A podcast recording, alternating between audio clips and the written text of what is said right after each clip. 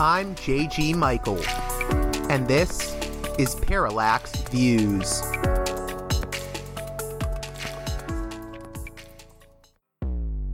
Hello, this is Mike Swanson. In a few moments, you're going to listen to another segment of Parallax Views. But before you do that, let me tell you about my new book, Why the Vietnam War.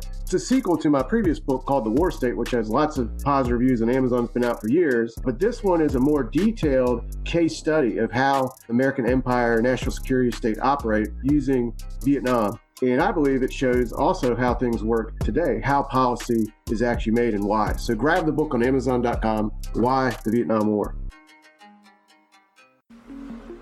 Producers credits for this edition of Parallax Views. Mark, Arlen, Spartacus, Gunner, Ed, Gratz, James, Mickey, Galen, Brian, The War Nerd, The 42 Group, Nick, Emilia, Chase, Chris, Orc, Justin, Black Tuna, Nathan, David, Holland, Martin, Stu, Jeffrey, Thomas, Fabian, Elliot, Colin, Michael, Matthew Ho, Brace, and the Mayor Framework, M E E R Framework. If you'd like your very own producer's credit on each and every edition of Parallax Views, consider joining those listeners at the $10 tier or above at patreon.com slash parallaxviews. Again, that's patreon.com slash parallaxviews. And now, on to the show.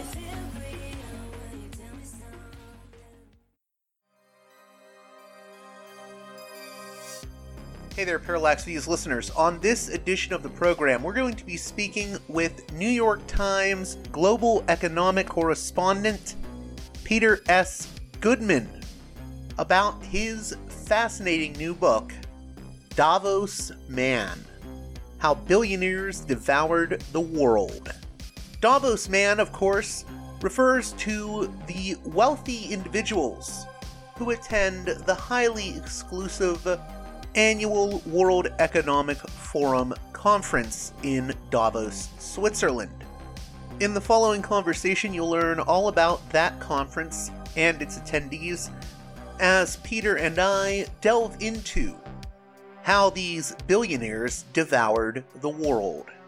A note that this was recorded on February 23rd, 2022. And with that being said, let's get right to the conversation.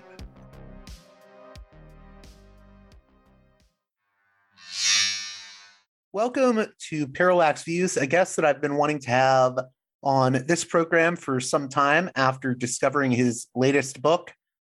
Peter S. Goodman, author of Davos Man How the Billionaires Devoured the World. How are you doing today? I'm great. Thanks for having me. So, Peter, uh, if we could, I want to start by telling uh, a little bit of a story. I remember I was on uh, another podcast, another person's uh, show recently, and uh, the the topic of Davos and uh, the World Economic Forum uh, actually came up. And I remember saying, I, I think it's an important topic to discuss, uh, not necessarily from the angle that we're hearing from you know a lot of uh, odd figures on the internet that have this sort of weird conspiratorial view of Davos, but just as a, a meeting of the sort of billionaire class. And I remember someone responded by saying, uh, Davos doesn't matter. You know, that that's what, you know, people that that talk about the Bilderbergs and the, that's what the conspiracy theorists talk about.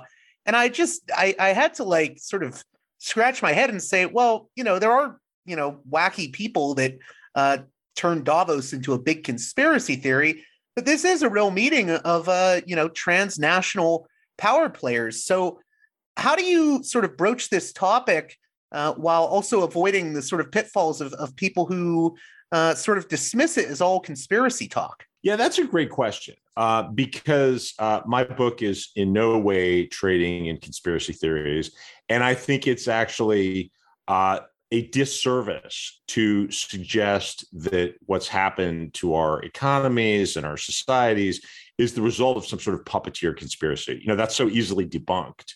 Uh, and then uh, it actually serves the ends of the group I call Davos man. I mean, the billionaire class, this, this term coined by the political scientist Samuel Huntington back in 2004 to refer to people who go to the World Economic Forum in Davos, but I'm using it to refer to the billionaire class that would have us believe that if we simply organize our economies around uh, delivering more wealth to the people who have most of it, we will all somehow benefit, something that has in real life happened zero times. And I think that if we pretend that, you know, it's the Illuminati, it's Davos, it's you know whatever, it's some secret court or somewhere where everybody's whispering and and uh, and the rest of us are all getting screwed, and that's how the world works. Well, then you just debunk that, and then that validates what we've actually got, which is uh, this uh, process where our democracies very openly have been warped and manipulated by Davos man. I mean, I, I, I tend to think of the changes that I'm writing about, and I, I'm writing about this systematic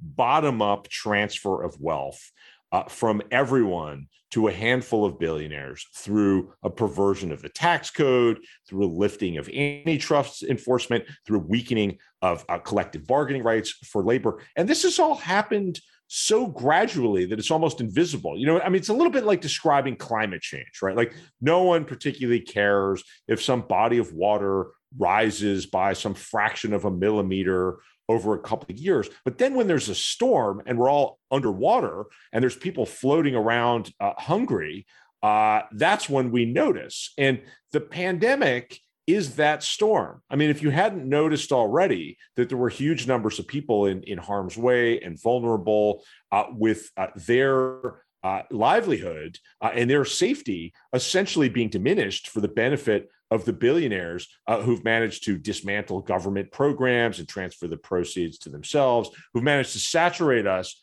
uh, and our, our, our discourse with this idea that they're going to look out for us. Well, the pandemic has really brought that home because you know how else to explain the fact that a company like Pfizer can uh, monopolize the fruits of uh, their terrific COVID vaccines. I mean, we we should we should be grateful for those vaccines, but we should have a say, given that a lot of this is publicly financed research that went into it. We should have a say over how those vaccines are distributed, and they've simply sold them off to the highest bidder uh, around the world. And that's that's how we end up in a situation where you have frontline medical workers in parts of Africa and South Asia who have no protection whatsoever while they're administering to COVID patients. While you know we're having active debates about you know how soon should we give boosters to children in places like the United States?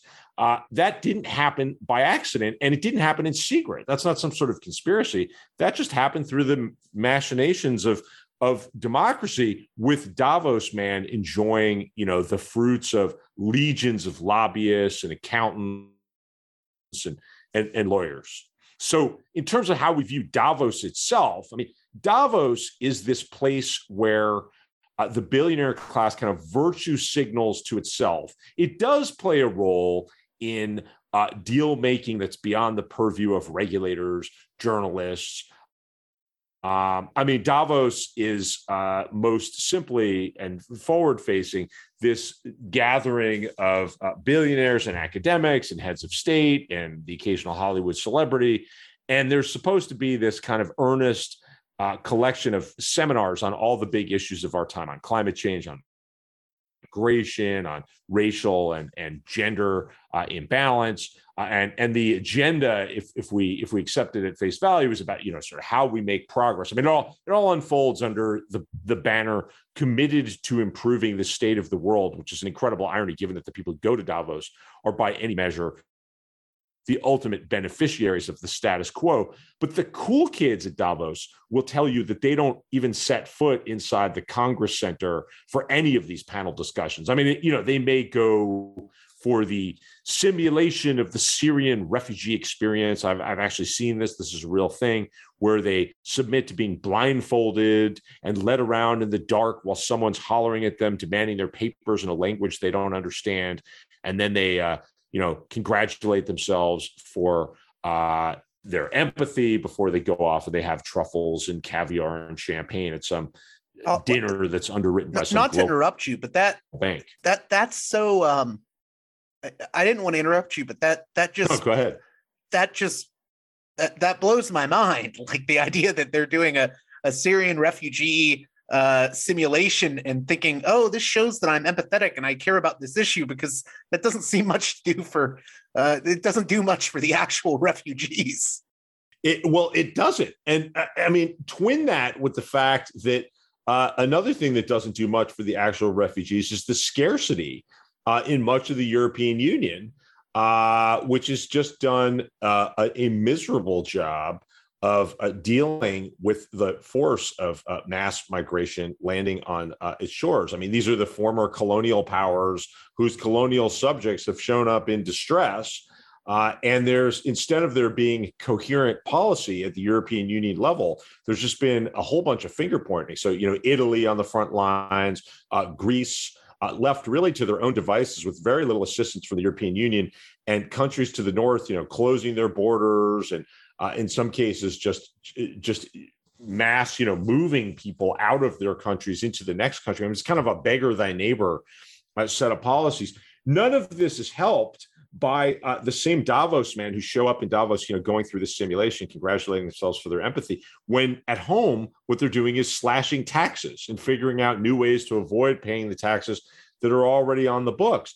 These things go together. Part of the reason why it's been so difficult for the European Union to muster a coherent strategy uh, is because uh, so many countries have never really recovered from uh, the last crisis. I mean, this is the sovereign debt crisis that followed the 2008 uh, global financial crisis. I mean, countries on the front line like Italy, Spain, uh, Portugal, very high rates of unemployment.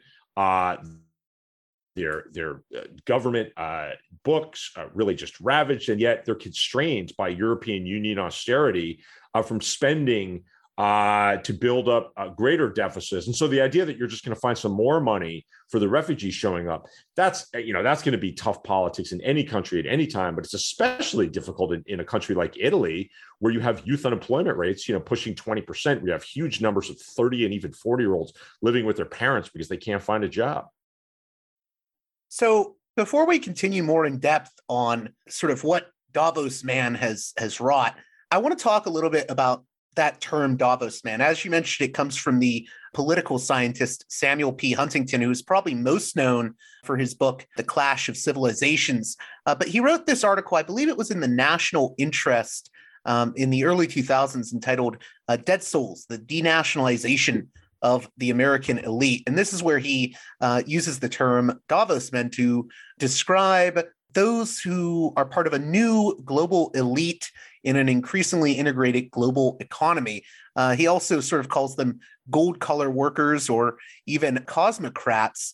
And he says that they're comprised of fewer than 4% of the American people, and that these transnationalists have little need for national loyalty, view national boundaries as obstacles that thankfully are vanishing, and see national governments as residues from the past whose only useful function is to facilitate the elites' global operations. I was wondering if you could comment on uh, Huntington's analysis there, uh, what he gets right, maybe what he misses. Uh, what, what, do you think of uh, how Huntington conceptualizes Davos Man? Well, I think this central idea that Davos man doesn't have allegiance to particular countries uh, is uh, somewhat right and somewhat wrong. I mean, it's it's useful. It's a useful framework in that it's true that Davos man's finances and assets are so complex. I mean, they, they stretch across multiple jurisdictions. He has need of accountants and tax lawyers in multiple jurisdictions. But it's not so much that uh, as a result, there's no allegiance to nation. It's that there's a an ability to argue that nations are feckless in the face of the kind of globalization uh, that we've known. And this is a very self-serving uh, kind of seeming sophistication, right? I mean, like if if we're sophisticated citizens of of our of our times, we're supposed to, you know, just throw up our hands at the idea that you can have any kind of fair taxation system where wealthy people are able to move their fortunes around uh, the globe, you know, quite seamlessly. We're supposed to uh, uh, just uh, acknowledge that, you know, technology has changed everything, globalization has changed everything. Uh, this is all a kind of elaborate uh, justification for the status quo, and I, I and I think you know, Huntington is right uh, in in viewing the weak state uh, in contrast to the powerful Davos man. But this is not by accident. Um, I mean, it's important to understand that this this this is an idea that's been forged uh, very very uh, carefully by Davos men as a kind of prophylactic against the exercise of democracy, because it's absurd to to claim that you know a government like the United States can't do anything about inequality in the face of uh, global flows of capital and technology and, and, globalization in general. You know, of course we can. Um, of course, there's much we can do uh, whether we're talking about wealth taxes or closing off the loopholes that have allowed uh, companies to book profits in foreign jurisdictions and then uh, charge their American operations licensing fees to just make their taxes disappear so that huge companies are routinely paying zero in taxes on billions of dollars in, in, in, income. I mean, we can we can call their bluff and say, okay, you want to move your entire operation outside of the world's largest consumer market, you know, go for it. I mean, otherwise we're gonna we're gonna get in your business and and, and understand uh, your flows of money. Uh, and and I, I I do think that a part of you know a major reason why I wrote this book is to take away uh, this idea, to challenge and and and reveal, and then ideally eviscerate uh, this notion that we either accept the status quo as it is with tremendous inequality to go along with the great innovations we become accustomed to like you know modern healthcare like uber and google uh, and this idea that we either have all of that or we have none of it, and we might as well just be Venezuelans, you know, diving into dumpsters for our dinner. This is a product of Huntington's uh, kind of um, uh, emphasis on on the global quality of Davos man, and we we got to get back to governance. He's sort of saying since they're transnational, they can't be really contained or regulated by any you know national governments but you're saying uh, maybe that's a little bit too fatalistic. Yeah I, I, mean is global movement of capital and tax avoidance a problem? Yeah you bet it's a problem and it will require serious international cooperation to deal with uh, but it's not a problem that's impossible to solve. I mean if we had a wealth tax in the united states you could collect a lot of money that we're not collecting now. I mean, Jeff Bezos is a guy who makes $83,000 a year uh, as a salary from Amazon. That's about what a public school teacher in California earns. So if we simply have income taxes, even if we collect income taxes fairly and transparently, Bezos is not paying anywhere close to what the people who are scrubbing the toilets at his multiple residences are paying as a share of their income and wealth. Most of his wealth is tied up in Amazon shares, which have been worth somewhere between 150 billion and 200 billion dollars, depending upon the day and what's happening in the market. I mean, that's a problem that doesn't require. Uh, we don't need the cooperation of, of Ireland to deal with that problem. We can just deal with that problem through legislation. With regards to Davos, man, he obviously has uh, historical antecedents. And I'm thinking specifically of the robber barons of the sort of later half of the 19th century here in the US. You know, we think of uh, Andrew Carnegie or, or JP Morgan. How is Davos Man maybe different from uh, the robber barons of those years? Uh, he seems like maybe an evolution of them. Yeah, I think that's right. I mean, the robber barons, by and large, were content to end up with most of the money as an end in itself. I mean, they like to put their names on performance uh, centers, university campuses. I mean, that was partially vanity, partially about, you know, here, here's your compensation for bonking labor organizers on the head uh, in plain view and monopolizing the gains of capitalism. But but really, they were content to just live it removed from the rest of society uh, and and not not not be bothered. Uh, whereas Davos man is ask, asking for our adulation. A Davos man would have us believe, well, well, you know, rather than get my characterization. I mean, let's just look at what one of my five key characters had to say. This is Mark Benioff, who's the CEO of Salesforce, this large Silicon Valley tech company, who literally said at Davos last year, the CEOs are the true heroes of the pandemic I mean, he wasn't talking about frontline medical workers. He wasn't talking about workers who are delivering our packages or or putting food on our tables or emptying bedpans in senior citizens' homes. The CEOs, he said, are the heroes because they delivered vaccines, they delivered credit to stave off bankruptcies. And he specifically said, the government didn't save you, we saved you, uh, and not for profit, but to save the world. Does that include the the people in the global south who haven't necessarily got as many of the vaccines as those of us in the north? Well, th- that's that's one of the many uh, points that needs to be made answerable to this. I mean, that is essentially uh, the central Davos man protective argument against the exercise of our democracy, right? To get to have a say over how capitalism functions, right? That's that's Davos man saying we billionaires have got this. Just uh, stand down with your progressive taxation, with your thought about rules on how we distribute vaccines. We'll just take care of this. And yeah, I think your point is is is really important. I mean, take a look at a company like Pfizer. One of the key reasons why we've got vaccines, and thank goodness for Pfizer's researchers. Thank goodness for Pfizer's execution. A lot of the research that goes into those COVID vaccines, uh, publicly financed, and yet we, the public, have allowed Pfizer to sell those doses around the world to the highest bidder. Uh, and you know, there's some token. Oh, here are a few million doses for COVAX. Uh, this uh, this institution that never had a chance. I mean, this was this uh, this multilateral uh, pairing of the World Health Organization, an outfit called Gavi, and another called CEPI, which are all about uh, vaccine equality and it's just completely failed. I mean, nobody's given them doses. Essentially, the richest governments on earth have have joint ventured with uh, companies like Pfizer to make sure that if you live in a country like the US or the UK or Germany or Japan, you've got plenty of protection available. And the bulk of humanity is left out of this. And this is not just a humanitarian catastrophe. I mean, it's it's. I mean, we we should be outraged that there are doctors in parts of Africa and South Asia who are administering to COVID patients without protection at a time when we're given you know booster shots uh, to anybody who wants one in America. That that's that's an outrage. But it's also just on a purely uh, selfish uh, level for for citizens of wealthy countries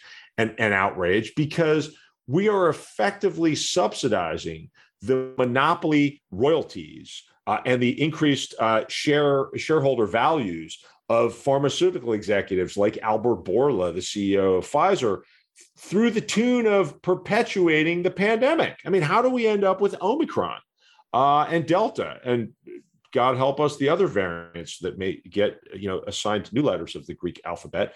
It's precisely because we've allowed our publicly financed research to be monopolized by a handful of, of shareholder catering executives who've distributed these vaccines around the world uh, to their own narrow interests as opposed to collective societal interests. So it's interesting. You've actually been to Davos several times. Yeah, I think I've been nine times.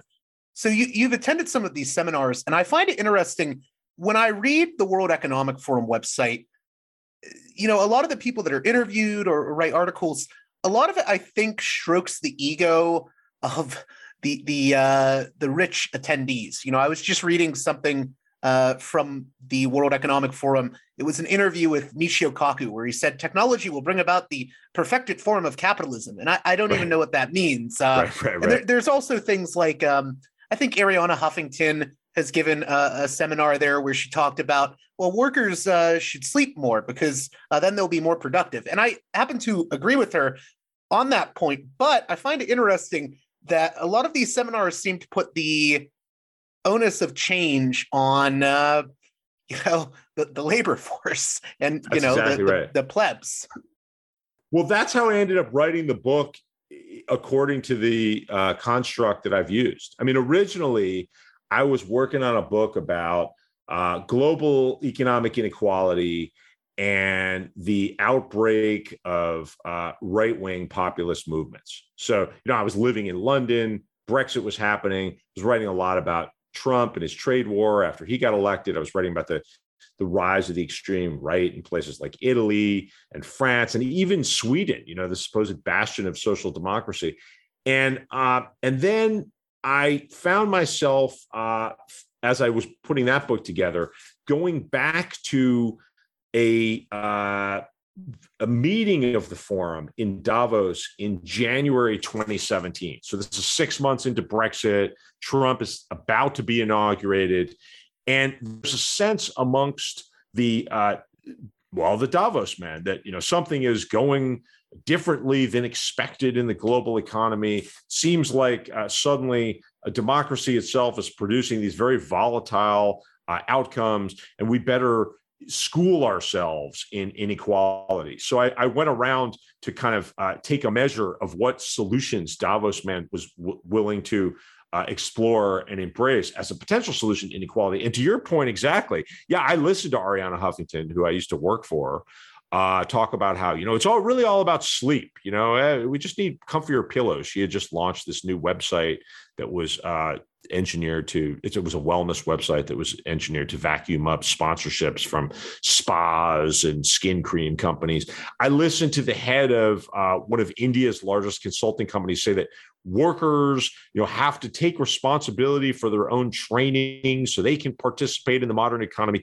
I listened to ray dalio who at the time is a hedge funder who was worth something like 17 billion dollars say that what we needed to do was deregulate so the animal spirits could be further unleashed and we would have a more conducive atmosphere for making money as if uh, somehow a guy uh, making $17 billion was a, a, man we should listen to about the shortage of uh, environments conducive to making money. I mean, I listen to everything except for uh, we, the people who are at Davos, the billionaires, are going to have to give something up we're going to have to give it up through progressive taxation. I mean, they're, they're, they love to talk about what they're going to give up on their own terms. So they'll they'll talk to you forever about their their philanthropy, uh, which, if you look at the details, always amounts to like uh, just token uh, pennies on the dollar. And this is money that's discretionary, right? We can't count on it. You can't build a government program uh, you you can't ensure that somebody's got health care or help with housing or that ed- we can finance uh, education or power grids uh, based on discretionary dollars. But this is this is the formulation that Davos man always relies on, and so that it was exactly that notion that prompted me to uh, to write a book about Davos man per se, because what I came to see was that the scarcity that was the beginning of my narrative uh, I had to go back in time and look at where does the scarcity come from, and it comes from this systematic bottom-up transfer of wealth from all of us to a handful uh, of Davos men, and then I, I, I wanted to actually understand the stories that these guys are telling uh, to themselves. And so then I, I, I set about finding a, a, few characters who I could really hang it on. And then the pandemic happens, of course. And the pandemic uh, initially uh, seems to diminish the value of my entire inquiry until quickly I realized, no, actually, heightens and exposes everything it is that I'm writing about. You know, it's one thing to write about a long-term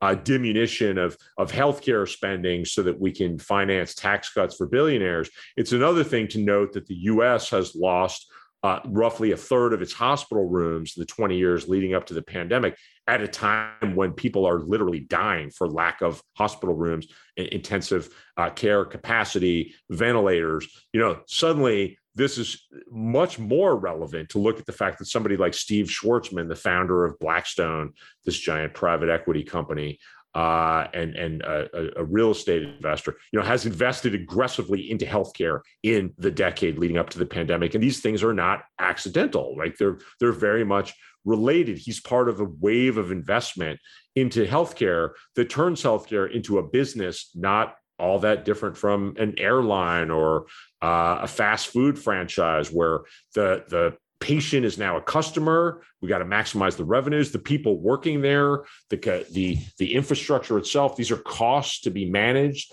and so so the pandemic reveals uh, the uh, the stakes of this long-term transition that I'm writing about. But it all goes back to your point about Davos. To you know, Davos meant being unwilling to sacrifice, and what we hear about at the forum again and again is like it's the pursuit of win-win solutions. Everything is about win-win solutions because if there is a win-win solution, then no one has to sacrifice. And this actually brings us to something that's being talked about a lot now, which is this idea of stakeholder capitalism and I, I think it's kind of sad that we have this whole culture war now over you know people yelling about uh, oh woke capitalism because the real issue is uh, talking about stakeholder capitalism which it sounds really good on paper you know it, it, makes us feel good to talk about this idea of stakeholder capitalism but i'm very skeptical that it's going to actually address uh, the inequalities but first maybe you could describe what this concept of stakeholder capitalism is. Sure. Yeah. So stakeholder capitalism is an idea that goes back to the 1970s. Its a term that seems to have been coined by Klaus Schwab, who's the founder of the World Economic Forum, uh, and he he loves to talk about public-private partnerships. I mean, his whole mo is government and business will work together to solve the problems of, of modern life. Uh, and in this construction, we're all stakeholders. You know, the environment's a stakeholder, labor's a stakeholder. Well, in recent years, a big business itself has uh, embraced uh, this uh, this term and has really uh, driven it uh, to a, a, level at which uh, it has great currency, at least if you believe a lot of the credulous stuff written by access journalists. So, people like Mark Benioff and Larry Fink, who's the world's largest asset manager. This is a guy whose whose company BlackRock manages ten trillion dollars of investment around the world. This is you know university portfolios uh, the university endowments, pension funds, all, all sorts of pots of money. These two guys have celebrated stakeholder capitalism as the answer to Milton Friedman's uh, shareholder maximization, which has had uh, governing force going back to the 1970s. You know, with Friedman, it was all about businesses just need to focus on profits. They need to return profit to their shareholders. And uh, through that, we'll get strong companies, and that means uh, employers will then hire, uh, and we'll get uh, trickle down, we'll get economic growth, we'll get innovation. That's the world that we've been living in. Stakeholder capitalism has become uh, the attempt by people like Benioff and Fink to say, you don't have to regulate us, you don't have to uh, give give the people progressive taxation. We don't need labor unions. Uh, what we need is uh, billionaires running companies who will be sensitive to the needs of society. They'll they will treat uh, their various constituencies as stakeholders. So they talk about labor. They never talk about labor unions. That's a term that's anathema for for Davos, man. They talk about uh, societal needs. Uh, they talk about local communities. They talk about government. But you know, your skepticism is uh, is is kind of impossible to avoid because again, the pandemic has been a tremendous test of this concept. I mean, back in the summer of 2019, uh, Jamie Dimon, another one of my five primary characters, who's the CEO of JP Morgan Chase, America's largest bank. He's then running the Business Roundtable, this Washington lobby shop comprised of the CEOs of major companies. And the Business Roundtable uh, declares this new statement of a purpose of a corporation, which is all about stakeholder capitalism. 180 plus CEOs sign this statement, basically saying Milton Friedmanism is behind us.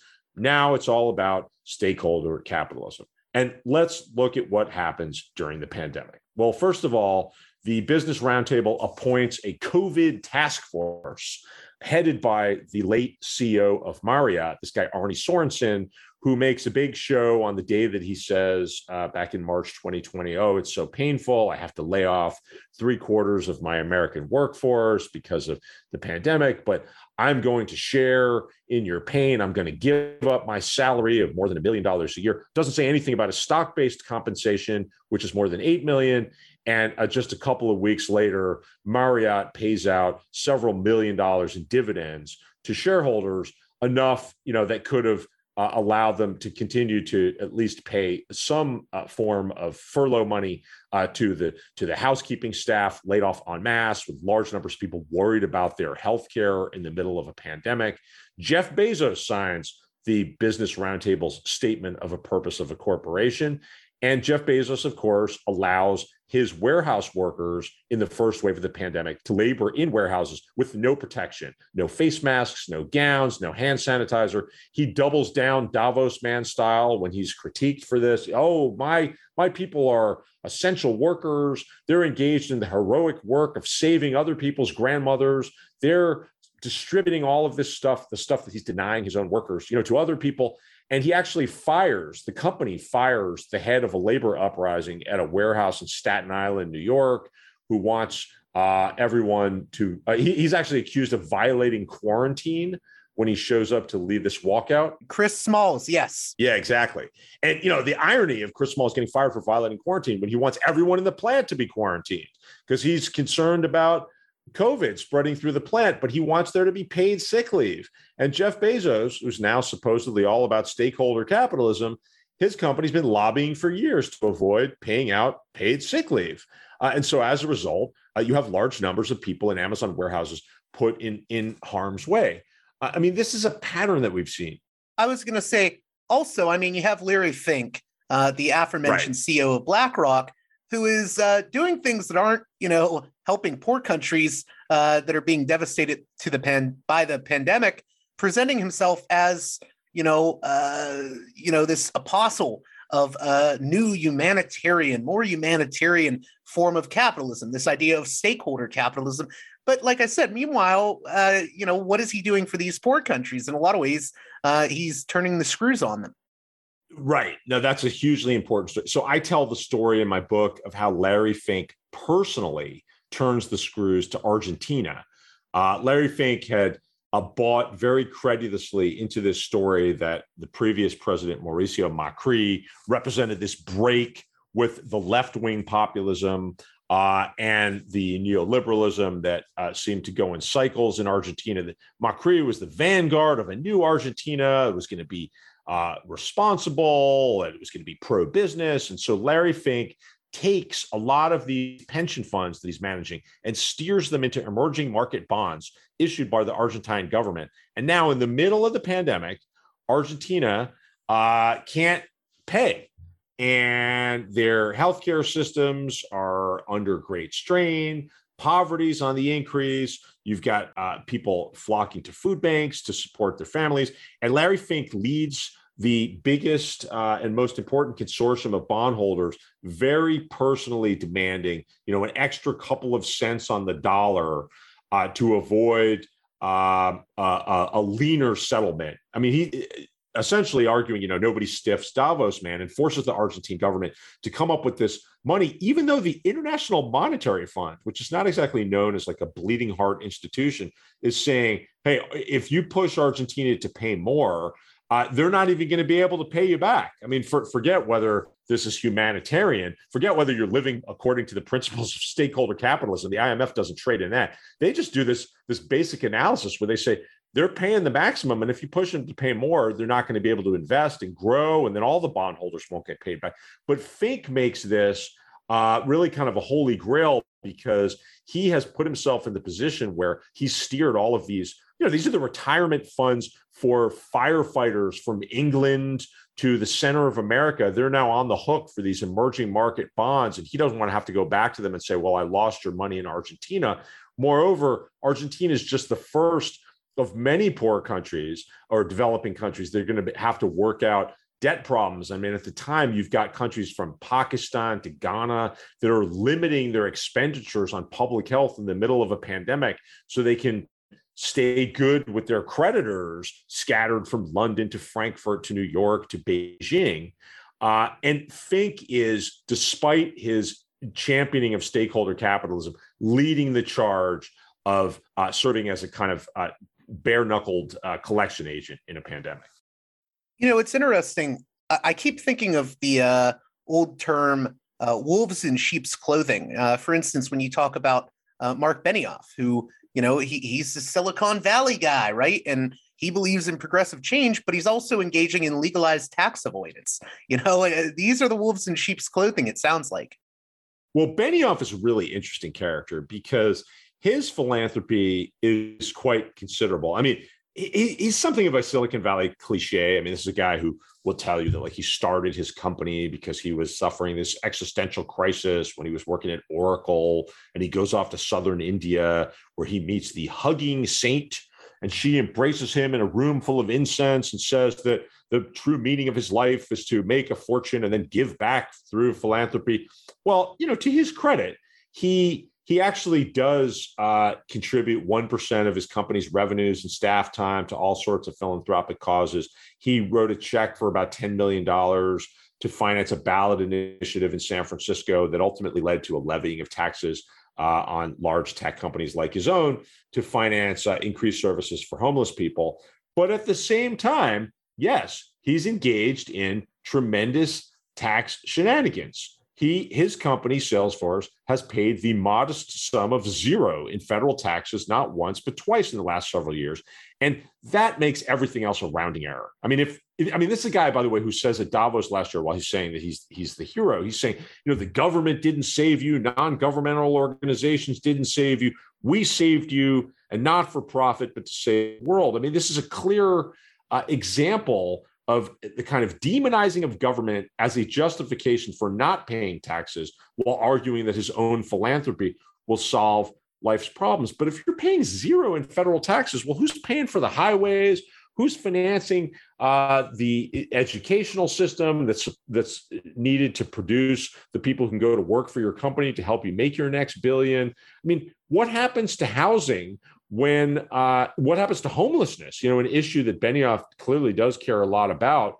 Uh, when Benioff is lobbying uh, for giant tax cuts that then make the stock market boom, uh, while uh, he's fighting off wealth taxes and paying himself in stock, which is a large driver of the very homelessness in the San Francisco Bay Area that he supposedly wants to counter. So, what's interesting to me is that uh, you mentioned Klaus Schwab, and and you sort of pin him as uh, one of the symbiotic accomplices that sort of aids Davos man.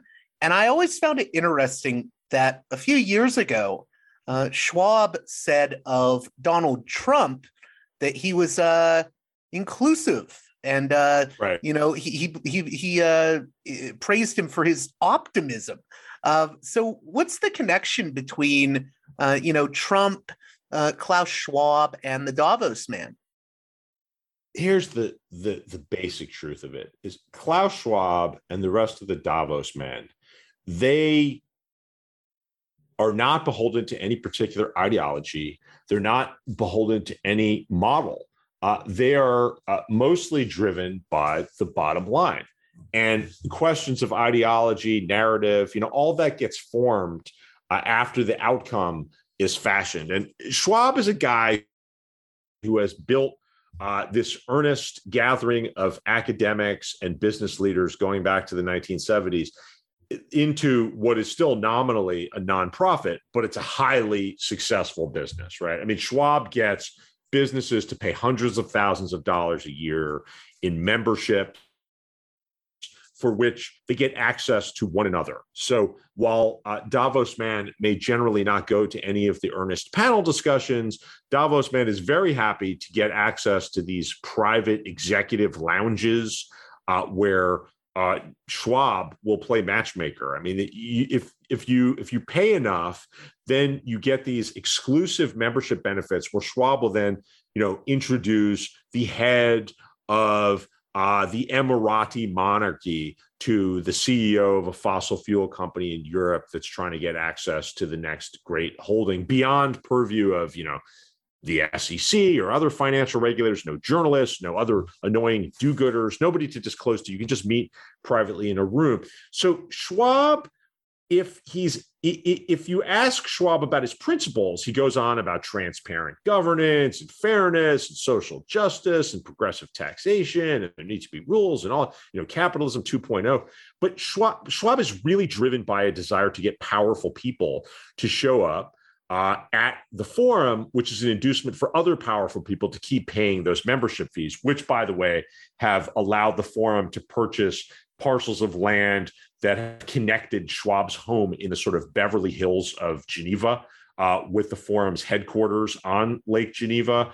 Uh, this is what has allowed Schwab to go gallivanting around the globe uh, with the, the the tab picked up by the forum. You know, using uh, access uh, at di- at steep discounts to you know first class uh, cabins on member airlines like Swiss Air, and so Donald Trump is a guy who is you know he's a great catch right? He's he's somebody powerful. I mean i've watched schwab laud not only trump but xi jinping back in 2017 where he essentially uh, praised him for uh, arriving with the mandate of his people. You know uh, come again was there an election in china that i missed uh, somewhere? I mean, he, he praised narendra modi who's the hindu supremacist who runs india as an exemplar for diversity this was uh, just about at the same time when a member of Modi's Hindu supremacist party uh, offered a million dollar bounty for the head of a Bollywood director who had apparently offended uh, some um, group of Hindus with this depiction of of of, of uh, a Hindu story. Uh, so you know, Schwab will say just about anything about anybody if it allows him to uh, get them to keep coming. And as for the Davos men themselves, well, so I was in Davos in January 2018 when Trump arrives. And there's this kind of titillation in the press corps, like we're witnessing the buildup to a prize fight. I mean, Davos man cares about multilateral cooperation and attacking climate change. And Trump is supposedly this wrecking ball pointed at the liberal world order. He's you know removed the U.S. from the Paris Climate Agreement. Uh, and so we're supposed to pretend that Davos man is aghast at Trump's presence. Uh, and of course, uh, behind the scenes, if you go talking to the people who actually pay the bills, these are tech CEOs, uh, heads of global banks, consulting companies, they're just delighted that Trump is going to cut taxes and deregulate. These are the things that Davos man actually cares about, and the rest of it's artifice. I mean, I mean, they would they would say to me like, well, you know, we're we'd prefer that he not say all these misogynistic things. It's a little uncomfortable for us to be. He's a little bit too too gauche for them, but otherwise they're okay with. It. Yeah, I mean, it's about packaging, right? I mean, he's putting money in their pocket. I mean, that's that's the currency that they understand. And I, I think that's a key point too, because I mean, the right increasingly will talk uh, in in pejorative ways about Davos, right? Um, and and you have this sort of, I would say, almost like Ross Perot style. Uh, we're going to bring back industry and help the workers sentiment that people like Trump are trying to push. But they're really not doing much for uh, the American labor force. They're actually enriching Davos man more. Oh, very much so. I mean, let's understand, and we saw this in Brexit too. Let's understand that Trump's candidacy is underwritten by people like Steve Schwarzman. Well, he didn't support him the first time, though. He he he supported his inauguration and uh, to the tune of a quarter million dollars, and then became Trump's biggest backer uh, in in big business. I mean, these policies are supposed to be about restoring jobs to the American heartland. I mean, in fact, Trump's trade war across the board tariffs on steel, not just from China, but from allies like Canada, like like Germany, like Britain. You know, this is supposed to be about putting working people uh, back to to work, and the result is that. Excuse me, I'm sorry. Um, you know, Trump is a reality TV star, right? He understands the value of uh, going out to Granite City, Illinois, where there's a giant steel mill where I spent a little time in my book and, you know, mugging for the cameras with the steel workers with their hard hats on, getting back to work in a plant that had been shuttered. But the truth is that six times as many working people in America get up and go to work at plants that buy steel uh, as there are people who go to work at plants that make steel. So the net impact of increasing the price of steel in America is to hurt the competitiveness of companies. But you know, Trump understands that that's just like a boring footnote in a Commerce Department report. Whereas, you know, a picture with steel workers who are delighted about the trade war with China, well, that's gold. So Trump uses this uh, to signal to working people that he's on their side while vacuuming up checks from people like Steve Schwarzman and giving it back uh, tenfold through uh, giant tax cuts and, and deregulation. So, just a few more things here, just so people think that we're you know, not just picking on Trump, who I think deserves a lot of picking on, along with people like uh, McConnell and Mnuchin. You know, you also say that some of the other accomplices to Davos man includes uh, Macron in France and also even uh, Bill Clinton. Could you speak to that a little bit?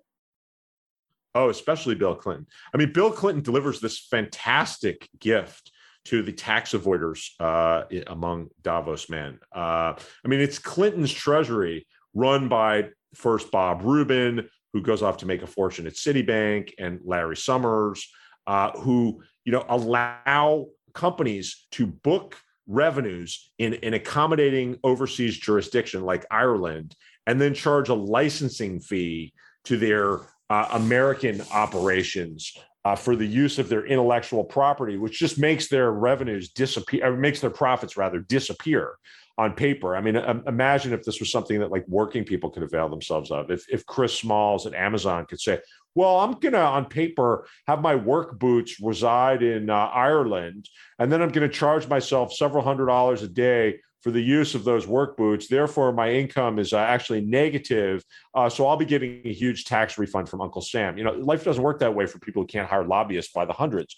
So Clinton plays a, a key role. Clinton also buys into the idea that scale uh, is uh, quintessential to American business. It plays a key role in in limiting um, the uh, uh, enforcement of antitrust, which allows companies like Amazon to amass monopoly power. And Clinton also does the bidding of Davos man in seeking to gain uh, China access to the World Trade Organization, which eventually happens, you know, in 2001. Clinton and Larry Summers give all these speeches and go around arguing like this isn't about money. This is about democratizing China. You know, if we if we integrate China, uh, with the global community, this middle class will rise and they'll demand all the things that middle class people always demand, including freedom and liberty. Uh, you know, what's really going on is that CEOs of multinational corporations are trying to get access to the Chinese market because China is potentially the largest consumer market for everything. And they want to move production to China because China has no labor unions. China uh, is policed by the Chinese Communist Party. And so, you know, Walmart becomes the ultimate joint venture partner with the People's Republic of China. I mean, talk about unbelievable ironies. And the result of this is massive profits for the shareholder class, a lot of really cheap consumer goods. Uh, for Americans, we can see that the freedom part doesn't work out. Uh, and meanwhile, a lot of working people in the United States uh, find that their wages are now in direct competition with completely unprotected workers in China who are working for employers who don't have to deal with environmental standards, who don't have to deal with basic workplace safety standards, and who can essentially get what they need in terms of preferential credit from the Chinese Communist Party. That is something that Bill Clinton played a central role in enabling. So it's interesting for me. I, I wanted to talk a little bit about uh, Davos Man in relation to um, migrants or immigrants because you know I, am not uh, like this i'm not into this whole nativist sort of trumpist line about immigrants but I, I also feel that that the ultra wealthy it's not so much that they care about immigrants as they want to maybe exploit migrants uh, for cheap labor. Uh, is is that going too far? Because i, I there's something oh, that's no, no, always no. been uncomfortable about that no, no. I mean, this is uh, if you go back to the story of, I mean, so the the current mode of the right in most of the developed world uh, is to demonize immigrants because uh, it's good politics with some segment of the electorate. But no, no, no. There's no question that immigrants were systematically viewed as the as part of uh, reducing uh, the collective bargaining power of labor and undermining labor power in countries like the U.S. That you would you would open the gates to large numbers of lesser skilled people who would be hungry to do the sorts of jobs that was difficult to find uh, you know native born people uh, willing to do you'd pay them very little and the result of that would be uh, you would reduce your costs which meant uh, you would increase the returns to shareholders and it's it's only more recently that there's now been this backlash uh, to immigration uh, from uh, some of the same uh, political interest groups that were, you know, doing the bidding of Davos man previously, because now it's good politics to scare people into believing that that uh, not only their jobs but their public safety, you know, is on the line, you know, and totally contravened by the facts on the ground. But this this fear mongering makes for good politics from America to Italy to Sweden. Before we close out, the line I'm thinking of while we're having this conversation, I keep thinking of George Carlin, you know, and that line he had it's a big club and you ain't in it. And that's what it sounds like world that's what it sounds like the World Economic Forum amounts to. It's the big club and it's very exclusive. Yeah, I mean, it is exclusive. Um, it, it, look, I think we can all of us see through the artifice of the forum. So I, I, it would be wrong for somebody to read my book or listen to this conversation and conclude that like the World Economic Forum is the center of the universe and that's where everything important goes down. That's not the point at all. Uh, it's the people who go to the World Economic Forum who are the most important actors in terms of understanding how middle class life has been undermined. The form itself, it serves uh, as a kind of prop for Davos man's virtue signaling. I think most of us can see through the absurdity of a handful of billionaires going to the top of a, of a mountain and declaring that they're going to solve all of our problems. But it, the idea of trickle down, I mean, what I refer to as the cosmic lie, or I was going to ask you about that next. Go on, go on. I okay, want to hear about you know, the cosmic or, lie. you know, the, the cosmic lie, this idea that if we tax, if, if, if we tax less, we give breaks to the wealthiest people and we deregulate, uh, the benefits will just magically trickle down to all of us. That idea has real currency, even among people who are prone to be skeptical of claims like Mark Benioff's. You know, we're the we're the heroes. Like we may find that titillating and even amusing, in addition to offensive. Um, but but the central idea, I mean, wh- why do so many Americans believe that we somehow can't afford health care? You know, something that every other developed democracy manages to be able to afford. I mean, I mean, the biggest difference between the United States and every other de- developed democracy is that we just don't charge, we, we don't tax rich people to the same extent that other developed democracies do. I mean, this stuff is not complicated. We have insinuated the ideas that have currency at Davos and other gatherings of wealthy people that, you know, we can't ask wealthy people to sacrifice or we will monkey wrench our societies. We will undermine the innovation. Uh, we will undermine economic growth. These things are clearly lies. I mean, our history has taught us that. In, fact, it's the opposite. I mean, if we invest in healthcare, infrastructure, if we make it possible for more people to get higher education, uh, if we take away the uncertainties of unemployment uh, and and uh, other problems that come along, people could actually be more entrepreneurial uh, it, it, would be easier for people to leave their dead end jobs and go launch startups and and and and behave in entrepreneurial fashion if they weren't worried about denying their families health care. But but these ideas ha- have currency, and that's what has to be revealed and discarded. So for me, the bottom line, when I look at the bigger picture of all of this, we mentioned American workers, we mentioned migrants. I don't think anyone is necessarily benefiting from Davos, man. It seems like everyone uh, underneath Davos man is being exploited uh, unless they're, uh, as you put it, a, a symbiotic uh, accomplice to Davos man. It seems like the only beneficiary is is Davos man himself. That is the fundamental problem. I mean, if we look at Bezos, who in the middle of the pandemic blasts himself in space, tells us how much he enjoys the view, lands a few minutes later, and thanks his workers as if you know, my triumph is their triumph. We're all part of this collective advance of humanity, uh, and we can all share uh, in the joys of my going to space. You know, it's not just that Bezos makes enough to blast himself into space while his warehouse workers are making much less. That's the problem.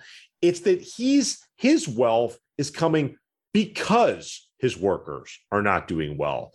His profits are coming because he's able to exploit his warehouse workers, deprive them of basic protections in a pandemic, deprive them of paid sick leave, uh, it, contribute to a, essentially an undermining of wages throughout American society and an undermining of competitiveness. I mean, his, his his monopoly power has actually deprived lots of small businesses of the ability to get a fair price for their products in the marketplace.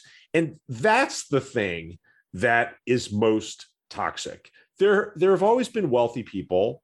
There will always be wealthy people. And the point of my book is not to demonize the billionaires. I mean, you know, you were asking before about stakeholder capitalism. I mean, it, it's not that we have to reject stakeholder capitalism and also, you know, engage in punitive confiscations of billionaires' wealth or, or have, have the government uh, get involved in the nitty gritty of business life.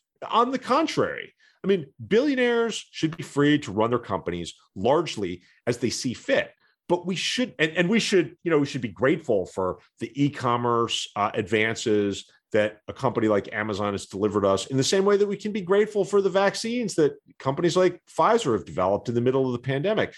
But that doesn't mean that we have to accept the status quo. we can be grateful for those things and still say, and we're going to have progressive taxation. We're going to have basic workplace standards. We're going to have antitrust enforcement so that the, the marketplace is in fact competitive and there are more opportunities for everyone.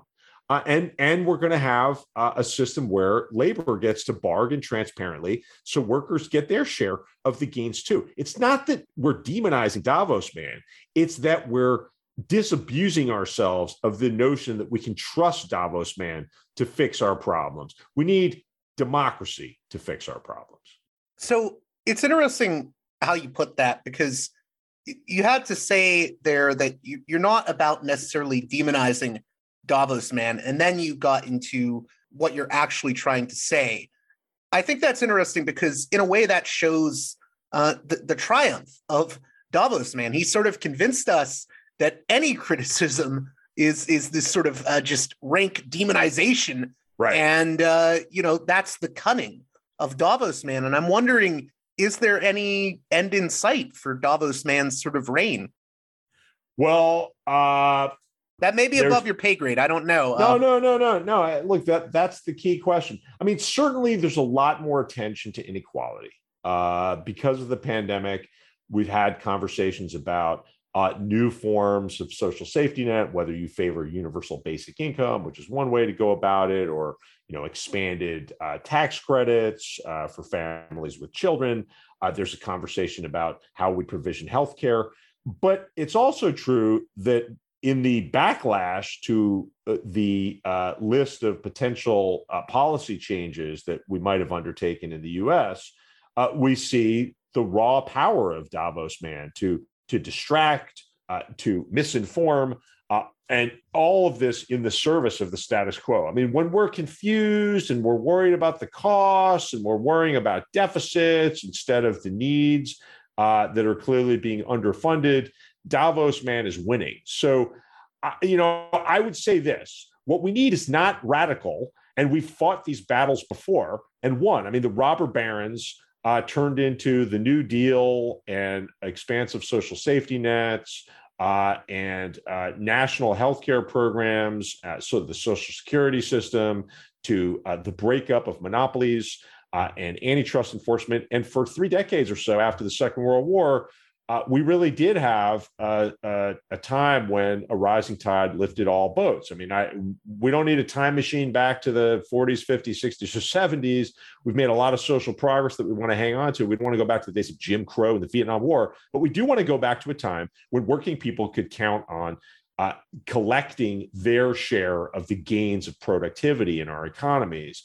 Uh, and, and the way we do that is pretty simple, right? It's antitrust enforcement, progressive taxation, labor rules. The problem is that Davos man has, has gotten a hold of the basic mechanisms of our democracy and can weaponize them uh, against democracy itself. So I, I don't have a rosy view, uh, but I do have a pragmatic view, and the solutions are are, are simple though difficult to execute. So the the last thing, and I, I promise to let you go after this, but I guess what confuses me about all of this is in, in the long run, what Davos man is doing is going to lead to massive instabilities. It leads to destabilization, but it doesn't seem like Davos man is is necessarily afraid of that. He's more afraid of, you know, I guess losing profits. Is this just a problem of of short term thinking? Like, why is Davos man so afraid of uh, potentially maybe giving up a little bit of his wealth uh, to taxes? I mean, it it's been done in the past, um, and the wealthy had to go along with it. So why not now? What, what's the fear for Davos man? I think Davos man is like a victim of his own propaganda, right? He really does believe that government is just feckless and uh, uh, uh, represents a squandering of money. I mean, the classic Davos man playbook is first you dismantle some kind of public infrastructure, you cut spending for something, then uh, it be, the a program becomes uh, impotent, and then you say, "Look, this isn't working. Let's just wipe it out altogether, and then transfer the proceeds." We'll see cuts in a uh, department, a public department, and then they'll say, "See, it doesn't work." It doesn't work. Well, you just cut the the the. Right. Uh, the I mean, this is the story of subsidized childcare. This is the story of publicly financed healthcare. This is the story of housing programs.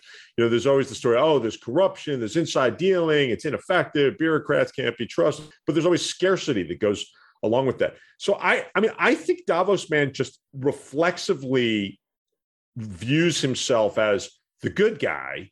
And if you're the good guy, then the more money you've got, the more good you can do. And an attendant benefit of that is the Davos man in any crisis can just buy the next private island, the next private jet, the ultimate gated community.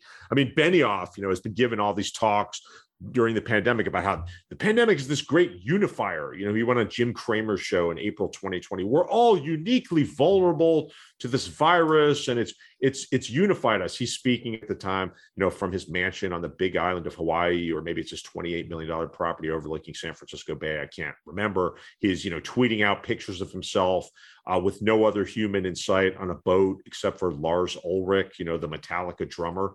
Uh, I mean, it, he's he's saying these things at a time when like people like Steve Schwarzman are having dinner parties at his mansion in the Hamptons by giving everybody rapid antigen tests at a time when New York City public schools, you know, can't open for in part because of lack of testing provisions. I mean, it's just demonstrably false that we're all somehow united. I was gonna say it reminds me of when uh and I mean I, I don't consider these people Davos man, but you know, like when when Arnold Schwarzenegger was doing uh videos telling people to stay inside during the pandemic, and he's like petting his, you know, exotic animals that he has, and he's like, stay inside. And I'm just thinking to myself, you're like Where flaunting you, your pal? wealth Yeah, while you're right. telling us this. yeah, exactly. Yeah. So I I mean I I think to the extent to which we're counting on Davos man uh, to feel some sense of shame that turns into responsibility, I think we better give up on that. Uh, I mean, as we speak, you know, Jeff Bezos is trying to get Rotterdam uh, to remove this bridge. This is Europe's largest port in the middle of uh, the supply chain disruption, so that he can clear the path for his $500 million, 400 foot yacht. Uh, this is after the hubbub over him shooting himself into space to the tune of five and a half billion dollars. So we we need to take responsibility for our economies ourselves. We need to get the levers of democracy back from the billionaires. Well, I want to thank you again, Peter S. Goodman, for coming on Parallax Views. I'm assuming everyone knows that they can get uh, the book Davos Man from their favorite independent booksellers, preferably. Uh, but how can my listeners uh, keep up with your work? Uh, check me out at uh, the New York Times or my website is petersgoodman.com. And I, I hope you I hope you do check out the book and, and find it worthwhile. I appreciate your time. Well, that does it for this edition of Parallax Views. I highly, highly recommend you check out Peter Goodman's new book, Davos Man How the Billionaires Devoured the World. It is a highly invaluable, informative read. As always, if you support the work here I do at Parallax Views, please consider supporting me on Patreon at patreon.com slash parallaxviews. One more time, that's patreon.com slash parallaxviews. You can support me at the 1, 5, 10, 15, or $100 tiers. Any amount will help, and your contribution is greatly appreciated. And with that being said,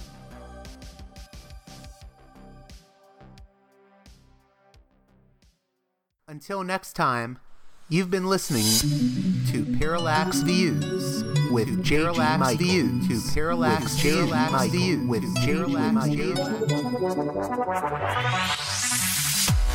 The way out is not simply to say, don't do it, just to prohibit. It's nothing else.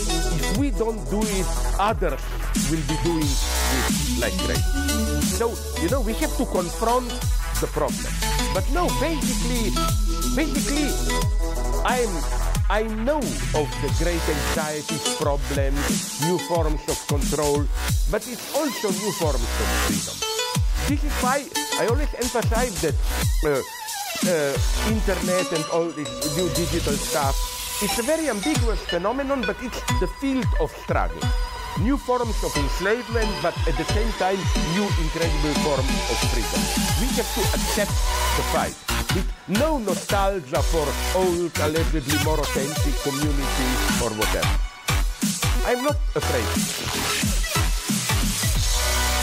I'm not afraid. I'm not afraid. I'm not afraid.